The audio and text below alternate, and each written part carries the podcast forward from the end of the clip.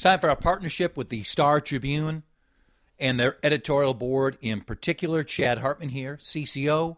John Rash and DJ Tice from the Trib are with us.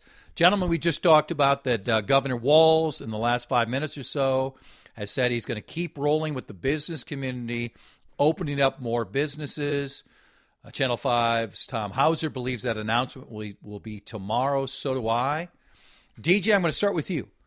Yep. How far do you think Governor Walz needs to go tomorrow in opening up more of the businesses? Where do you think we're headed, even in the next 24 hours? Well, I, you know, I think that he's uh, kind of given us the concept that he wants to work with in this, with this idea of turning the dial.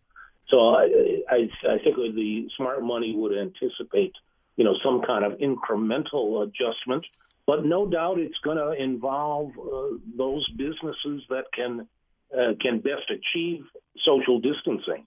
You know, where there isn't too much uh, close at hand uh, uh, work among the employees or interaction with the, the consumers, where distance can be kept. Uh, I think this shopping by appointment is probably something that's going to get a lot of encouragement and other ways of adapting that. So I think it's really going to vary from business to business and what kind of plans individual uh, businesses can provide, uh, you know, to uh, convince regulators that they have a plan that uh, maintains reasonable safety. John, this is a week when uh, one potentially up to 100,000 employees had a chance to go back to work. The, those businesses were not did, did not involve face to face interaction are there certain businesses you will be especially curious about regarding the governor's announcement tomorrow if he does or or when he does open up more businesses? We just don't know to what length and what level at this point. Well i concur with dj in terms of the governor's stated desire to look at the dial hopefully turn it in the right direction but be ready to turn it in the opposite direction if it's clear that he or the state is moving too fast here. And so I think that the size and scope of the businesses is what will most interest me in terms of what he is going to announce probably tomorrow. Meaning, I think major malls are unlikely to open or places where people can gather in a significant number, but more, as DJ mentioned, appointment shopping or the ability for small businesses to open, but to be able to significantly restrict the number of people who come into the store. And many of us, of course, have gotten used to this. Those who have shopped at certain grocery stores realize that at times you need to wait outside six feet apart, socially distant. Masks are now going to be required in most grocery stores.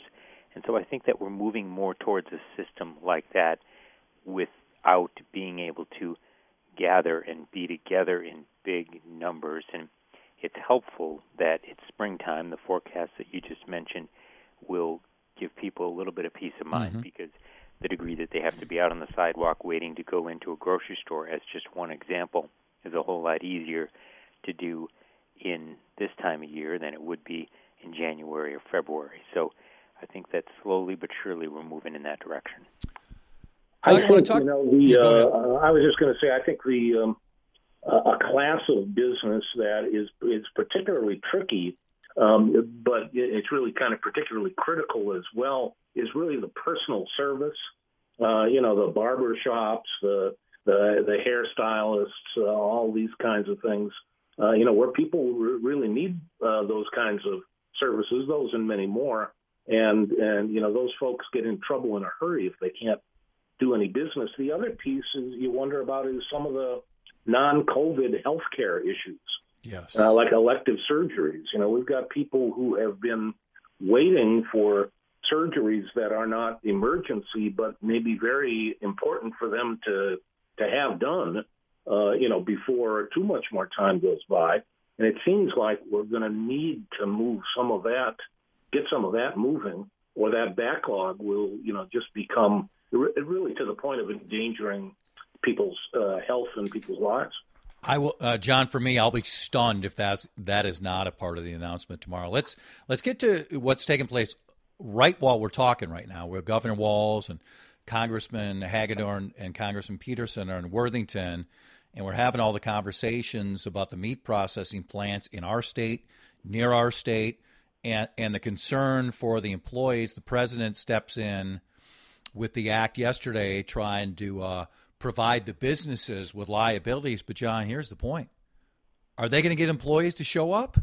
Right? It's one thing to protect these businesses, but you still need to convince the workers who are seeing other individuals who have tested positive at this particular plant or other comparable plants to say, I'm going back. And, and that's the interesting line that these pro- three prominent politicians are trying to play right now as we're speaking.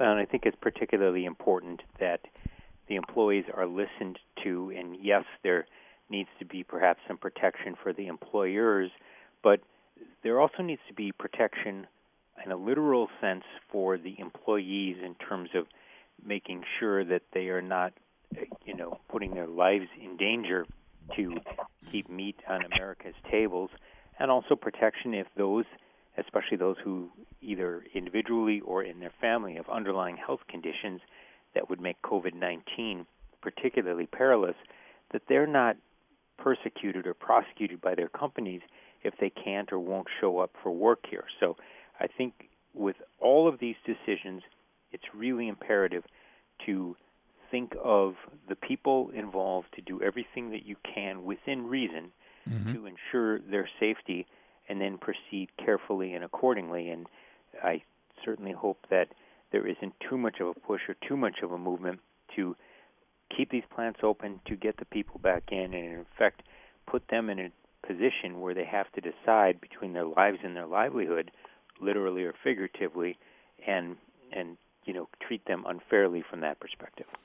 Doug, a lot of this really picked up over the weekend when when Tyson Company and the Times and the Washington Post talked about what was going on, and they they talked about basically the the food ecosystem and and worrying about where it was headed.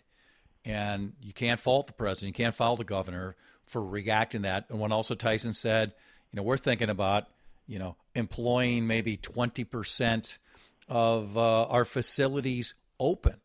This is one that is going to be a huge story throughout the country and a huge story in our state. And to think we're going to have resolution on this in the next couple days and we can just move past this one, I think that's pretty naive myself. Well, I I think it is too. Uh, in a larger sense, you know, we really are relying on uh, herd immunity on the one hand, uh, you know, to slow the spread of this thing, and then ultimately we hope, uh, you know, therapeutics and, and down the road somewhere a vaccine. And really, I don't. I think some of these things are not going to be resolved until uh, some and and ultimately all of that comes to pass. And this is one of them. You know, years ago, I took a very extensive tour of uh, the big uh, then slaughterhouse and packing plant down in Austin. I've had uh, you know a bit of uh, traumatic stress disorder ever since. Those places are sure. Uh, you know they are intense facilities. Mm-hmm. Uh, they're very tough, tough jobs, and it is very easy to see how difficult uh, it would be to contain this kind of a, a contagion in that setting. Uh, you know, very crowded, uh, and uh, as it is, they're hazardous jobs because, after all, there's lots of lots of sharp instruments and uh, and lots of potential uh, contamination in the uh, in the place. Let's pause right here. Let's come back among our topics: the present vice president, controversy with him, and the former vice president, and a controversy with him. Pence and Biden on the docket when we come back. Tuesday afternoon, Mike Pence travels to Rochester, Minnesota as the vice president. He wants to take a look at what is uh, what is working at the Mayo Clinic. This partnership that Governor Walz is orchestrating with the Mayo and the U of M, and he shows up at this uh, world-renowned clinic that we're so lucky to have in our state. He is told his uh, his associates are told the policy is for anyone entering the Mayo Clinic, you need to wear a mask. Vice President is the head of the uh, task force for the federal government. And the Vice President and his team, or in particular the Vice President, says, I'm not going to wear a mask. Later on in explaining this, he says, I'm tested on a regular basis, and I also wanted to be able to look these folks right in the eye. Well, again, that one's bizarre because I don't think anybody was suggesting DJ the mask was over the eyes. Um, I talked about a lot yesterday. I haven't talked about it at all today, but I am because this is playing politics. If you're Mike Pence and you're so sick of these minor what what you think and what the White House thinks are minor controversies that the White House is pick, that the media is picking up on and just getting caught up in the weeds. Why in the hell don't you just put on a mask? Why even allow this to become a story? Well, it's such a hard question to answer that I I have to assume it was a considered choice uh, knowing full well that it would, in effect, you know, mask the rest of the story and become the story, which yeah. he done. Whatever else, the rest of his message was, uh, nobody's talking about it. Uh, nobody heard it. Uh, and I gotta believe that's a choice. You know, there's a there's a kind of emblem insignia here, and somehow putting on the mask, from their point of view, sends a message uh, they don't want to send. Um, I, I, think it's regrettable uh, because I think the rest of the message, uh, you know, was uh, was important, and that it's important simply to to convey the the sense of respect, uh, you know, for for your own recommendations, you know, your what your own experts are saying, as well as for the institution that that you're visiting and just a you know that that, that sense of uh, cooperation uh, in the in the community as a whole. But it's just not their style, uh, and I've got to believe that's the explanation. It's not their style. John, when when I spent a lot of time talking about it yesterday, there was a split, obviously, and, and there's going to be. also, a lot of people said, "What about the Mayo Clinic?" Drawing the line at the vice president, saying, "I don't care if you're Mike Pence or Donald Trump or, or John Rash." Here is the policy. You need to wear a mask. And I said yesterday, I want you to chime in, that that sounds good. And I hope they apply that to everybody. And, and, and I hope they encourage the vice president, but it's still very difficult under those circumstances when the vice president is flown from D.C., national press is flown there with them, and you're going to say to the vice president, you're not allowed in the clinic itself it is very difficult, and especially on the spot and on the moment.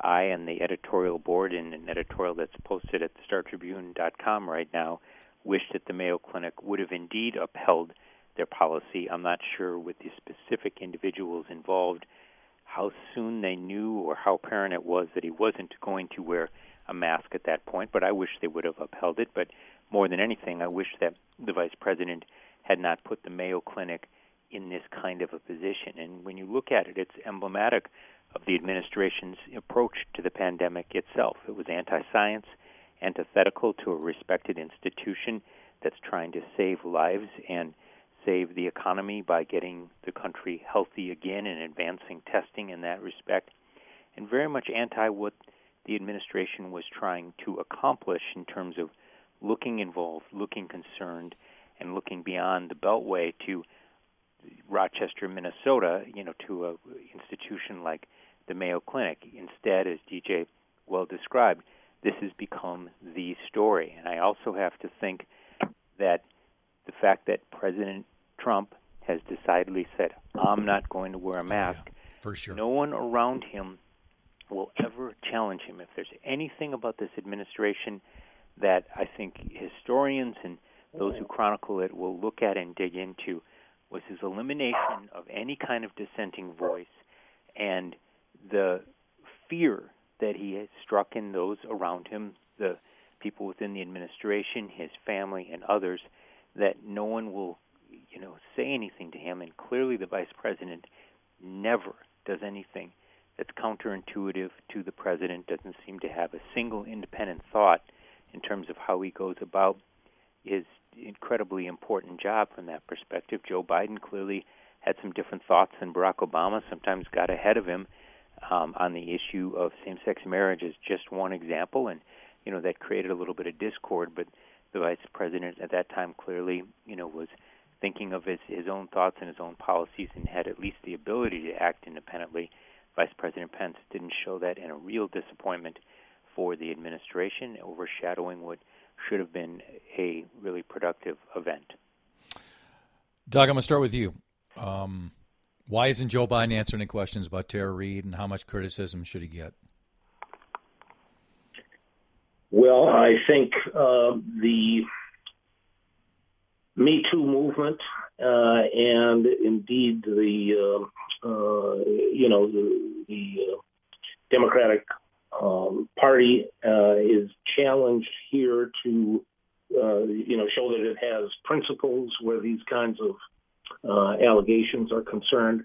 it's a very difficult situation, as many of these have been, with a, an allegation that it seems very hard to know uh, how much uh, credence to give it. There just isn't a lot of evidence uh, to go on, uh, but they can't just wait for it to go away. I fear that it won't uh, go away. Fear for them, uh, and it shouldn't. Um, he should answer questions and answer all the questions that that there are going to be, and I, I think that his supporters uh, far and wide uh, need to expect that and uh, be among those asking the questions.